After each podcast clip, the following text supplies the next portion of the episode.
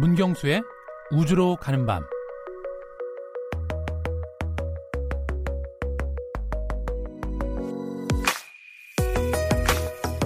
너무 맑고 초롱한 그 중 하나 별이요. 오늘 수능 시험 필적 확인 문구였는데요. 박두진 시인의 시 별밭에 누워의 한 구절을 인용했습니다. 54만 수험생 여러분 정말 수고 많으셨습니다. 오늘 하루는 가장 편안한 마음과 자세로 참고서 대신 밤하늘에 별을 올려다보는 건 어떨까요? 오늘은 특히 수험생들이 귀 기울이면 좋을 것 같은데요. 늦은 밤 아름답고 경이로운 우주의 세계로 안내하겠습니다. 보이저우가 태양계를 벗어났듯이 이제 수험생 여러분도 학교라는 궤도를 벗어나 성인이 되는 출발선에 섰습니다. 그 새로운 출발의 추진체가 될 수 있는 별과 낭만, 우주의 세계로 떠나보시는 건 어떨까요?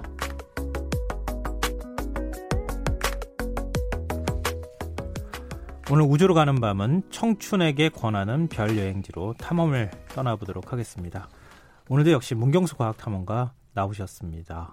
한 주 건너뛰셨어요. 네, 오랜만에 뵙겠습니다. 네, 반갑습니다. 궤도님이 중간에 나오셔서 네. 어, 이 우주는 어떻게 탄생했는지를 설명하기 위해서 굉장히 고생을 많이 하시다 가셨, 습니다 네, 설명만으로 힘든 부분이 많죠. 그걸 설명하라고 얘기하셨다고 빅뱅 이론을. 네. 하여튼 다시 한 주 건너뛰긴 했지만 또 뵈니까 네. 또 반갑네요. 그리고 아무래도 오늘은 이제 수능일이기 때문에 그렇죠. 저희가 수능 얘기를 안 할 수가 없는데요. 네. 탐험가님 혹시 수능 세대 시죠? 제가 수능 그 두 번째. 아, 두 번째 네, 세대. 두 번째 세대입니다. 네. 아, 수능으로 보면은 뭐 거의 초창기 세대. 그렇죠. 거의 조상님 격이었거든요. 조상님 격. 네. 네, 수능 시험 끝나고 제일 먼저 혹시 뭐 했는지 기억하세요? 네, 저는 그 당시 이제 대전에 있는 명석고등학교에서 이제 시험을 봤던 기억이 나고요. 네. 네, 그리고 이제 끝난 다음에 어 대전 은행동에 있는 비디오 방에 가서 네, 네 그 임권택 감독의 영화 축제를 혼자 봤던 기억이 납니다. 그 영화를 그렇게 보고 싶으셨어요? 어, 사실 그 이제 뭐 시험 공부 준비하느라고 이 영화를 제가 꼭 보고 싶은데 못 봤는데 네. 어, 사실 그 이 영화가 이제 제목은 축제인데 그렇게 이제 그 뭐랄까 우리가 생각하는 그런 축제의 의미는 아니었습니다. 음. 예, 한 부모가 돌아가셨는데 그 부모의 그 죽음을 매개로 해서 그 흩어졌던 가족들이 뭐 모인다 뭐 이런 내용이었는데 어, 저는 이 영화가 되게 보고 싶더라고요. 여전히 그때도 네. 심각했고 지금도 심각한. 네. 자, 그럼 오늘은 청춘에게 권하는 별 여행지를 소개를 해주신다고 지금 이미 예고를 했는데요. 네. 아, 첫 번째로 떠날 별 여행지 어디가 좋을까요? 네, 사실 그 수험생분들이 공부하시면서 사실 우리가 이제 주변에 천문대가 많이 있긴 합니다. 네. 네, 하지만 또 우리가 갈 그런 여력들이 안 되다 보니까 어 이제 홀가분하게 시험을 마치셨으니까 음. 예, 국내에는 좀 대표적인 천문대들에 먼저 좀 가보시라고 좀 추천을 드리고 음. 싶은데요. 네. 어 일단 그 전국에 이제 대표할 만한 천문대들이 많이 있는데 좀 이렇게 균형 밸런스를 맞춰서 어, 몇 가지 좀 소개를 네. 드리면은 어 일단 그 가장 이제 최근에 좀 오픈한 천문대인데요. 어 충북 증평에 좌구산 천문대가 있습니다. 좌구산. 좌구산 천, 문대요 네네네. 어. 네, 해발 한 600고지 정도에 위치한 천문대인데 네. 어, 여기 가시면은 어, 국내에서 가장 큰 356mm짜리 굴절 망원경이 설치가 돼 있기 때문에 음. 어, 다른 망원경으로 볼 수 없는 예, 다양한 천체들의 모습을 볼 수가 있고요. 네. 네. 그리고 이제 조금 더 내려와서 또 우리가 영화에도 많이 소개됐던 천문대인데요. 그 영화 라디오스타에 나왔던 음. 예, 바로 영월 별마로 천문대. 네. 네. 거기에 가도 뭐 또 다양한 것들을 좀 통해서 별을 보실 수가 있고요. 그리고 이제 또 조금 더 내려가서 경북 쪽으로 가보면은 네. 어, 경북에 보현산 천문대가 있습니다. 음, 네. 네. 사실 보현산 천문대는 어, 그냥 대중적인 천문대기도 하지만 또 우리나라 천문연구원에서 음. 예, 직접 그런 연구 장비들을 갖다 놓고서 하는 곳이기 때문에 네. 예, 물론 그곳에는 들어가 볼 수 없겠지만 예, 그 보현산 천문대가 워낙 또 고도가 높은 지대에 있습니다. 예, 그래서 어, 굳이 망원경으로 보지 않더라도 예, 육안으로도 어, 우주의 아주 아름다운 모습들을 볼 수가 있죠. 아, 천문대 안에는 못 들어가고요? 아, 그, 저기, 뭐, 보현화 천문대가 두, 두 개가 있습니다. 예, 하나는 그냥 연구자들의 연구 목적으로 예, 음. 갈수 있는 천문대가 있고요. 그리고 하나는 대중한테 개방된 곳이 있으니까 예, 그곳에 가보시면 좋을 것 같습니다. 이제 천문대 가는 건 참 좋은데 저도 네. 가본 적은 있거든요. 네. 근데 날짜를 잘 못 맞춰요. 그렇죠. 기껏 보러 올라갔는데 구름이 다 가로막고 네. 있거나 그럼 네. 제대로 못 보거든요. 아무리 망원경으로 많이 보고 싶어도. 그렇죠. 그래서 제가 이제 오늘 소개드린 이유가 사실 별자리는 겨울철이 제일 보기가 좋습니다. 아, 하늘 아주 청명하고 깨끗한 그렇죠. 청명하고 일단 예. 습기가 적기 때문에 음. 아무래도 뭐 다른 계절에 비해서는 네. 어, 이 별을 볼 확률이 높기 때문에 예, 올 겨울에 다시 한번 도전해 보시면 좋을 것 같고요. 네. 예, 그리고 이제 마지막으로 어, 전북 쪽을 대표하는 천문대가 있는데 어, 남원 항공우주 천문대라는 곳이 있습니다.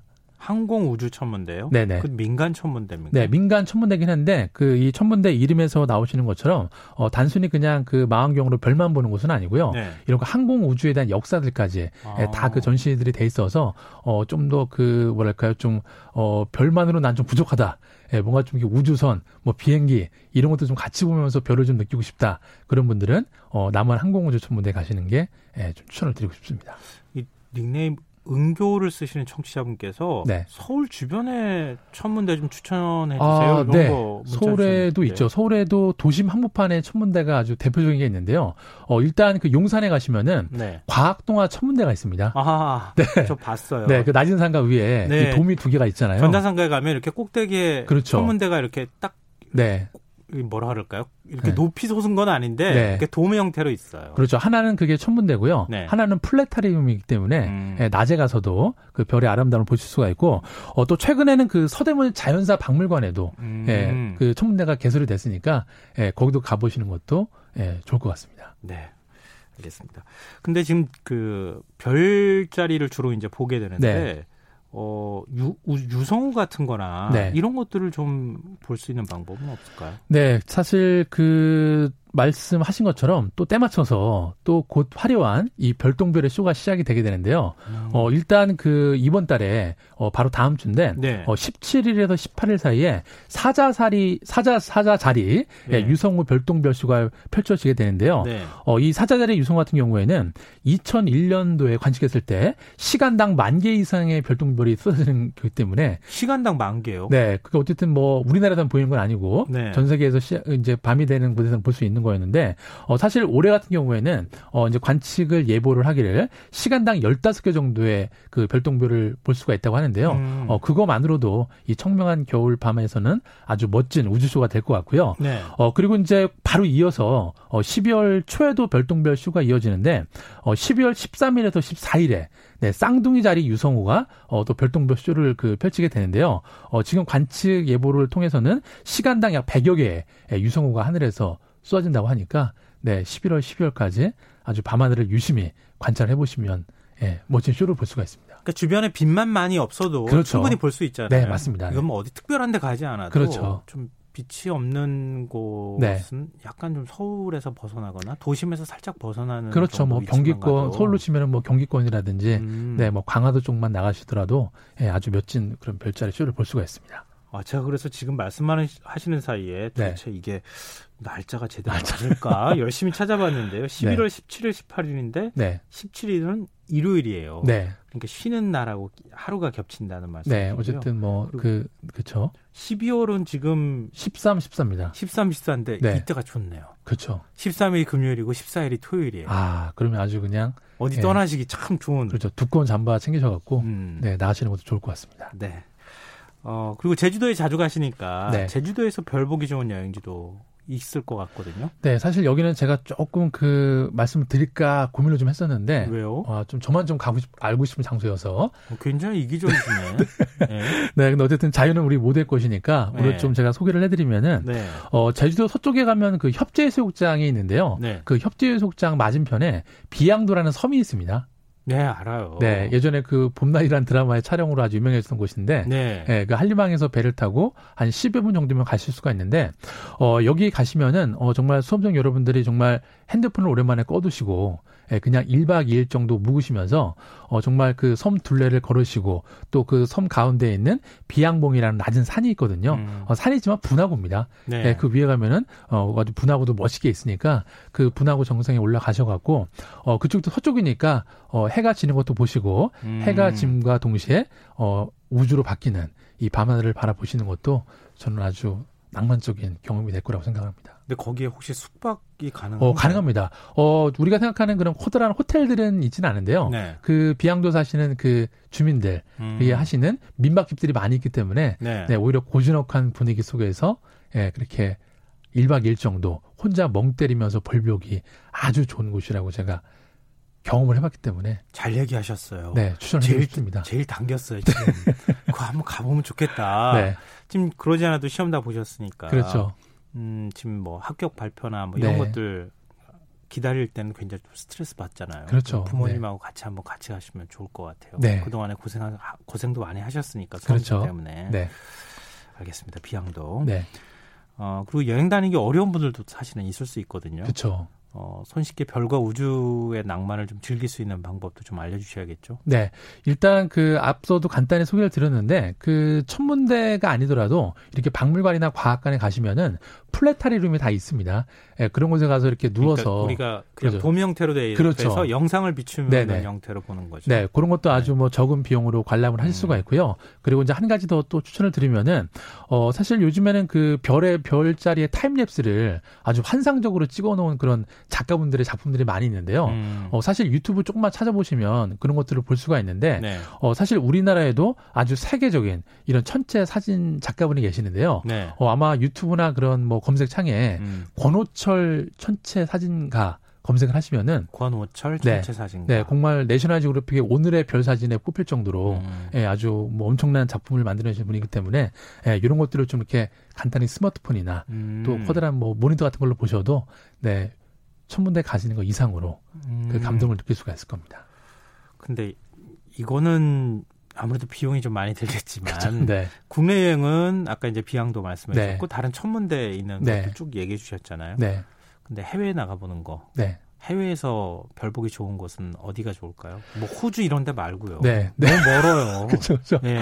좀 가까운 데 네. 없, 없을까요? 일단 사실 이제 성인이 되셨고 네. 이제 또 학교라는 울타리를 벗어나셨으니까 호연지기를 즐긴다는 측면에서 올 겨울방학에 좀 아르바이트 좀 하셔갖고 네. 예, 이제 입학하시기 전에 네. 예, 갔다 오시면 좋을 곳을 가까운 곳으로 추천해 드리면은 네. 일단 우리나라에서 가까운 몽골 몽골이 네. 가깝 몽골은 비행기 타고 한 3시간 정도면 아, 갈 수가 있습니다. 동남아 가는 것보다 더 네, 가깝네요. 가깝고요. 그리고 네. 이제 최근에 또 여러 그 항공사들의 노선이 생겼기 때문에 네. 훨씬 더 저렴한 비용으로 음. 예, 몽골에 가서 보실 수가 있는데 어 몽골은 뭐 아시겠지만 이 울란바토르라는 그 수도 도시를 음, 네. 뭐 차를 타고 한 30분만 벗어나면 예, 초원과 사막이 펼치기 때문에 어그 울란바토르에 가셔 갖고도 어 그냥 그런 체험 프로그램들이 많이 소개가 돼 있으니까요. 음. 아마 그런 데 참여하셔 갖고 예, 그런 사막이나 초원에서 예, 북방구의 별을 바라보시는 것도 아주 독특한 경험이 될 겁니다.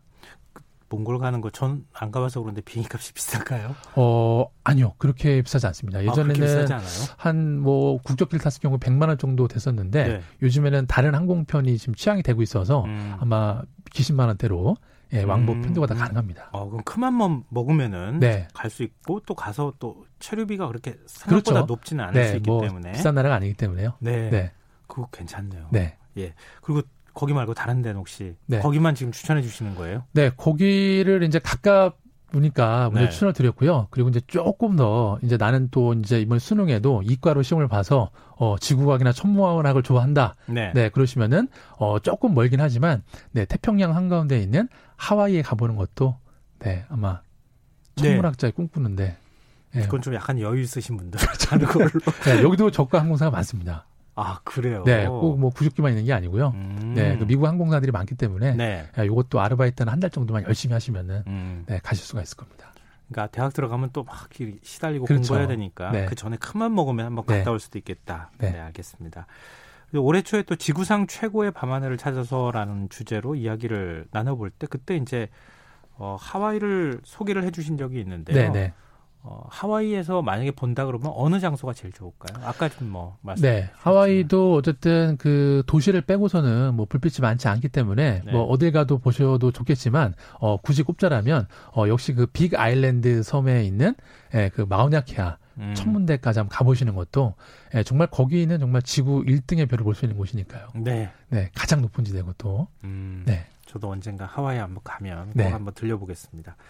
어, 그리고 마지막으로 한 곳 정도 더 시간상 보니까 네. 말씀해 주실 수 있을 것 같은데요. 네, 역시 뭐 별도 경이롭기 경이롭지만 사실 또 이 우주하면은 또 오로라를 빼놓을 수가 없지 않습니까?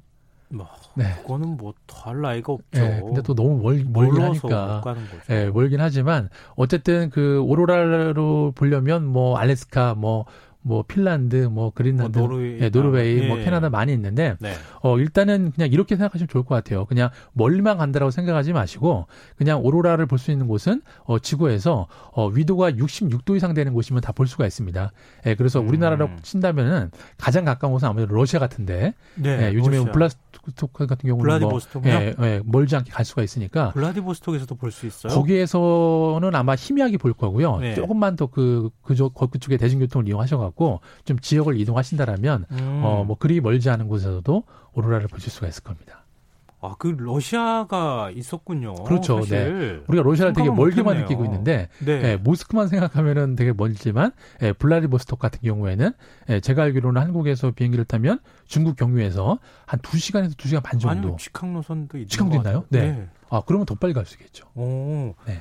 오, 그, 그 생각을 왜 못했을까 하는 생각이 드네요.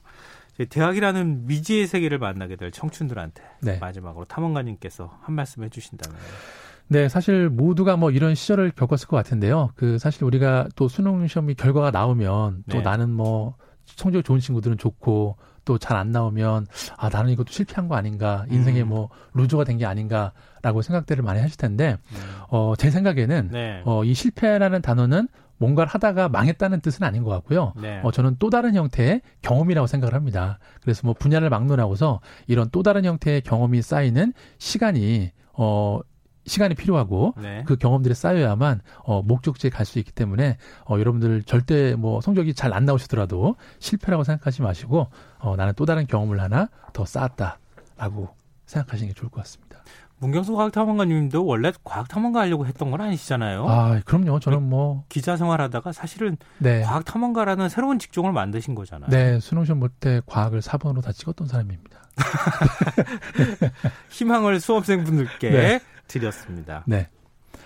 바람에 쏠려가는 밤하늘 구름 사이 저렇게도 파릇한 별들의 뿌리이여 지금까지 우주로 가는 밤 문경수 과학탐험가와 함께했습니다. 고맙습니다. 네, 감사합니다.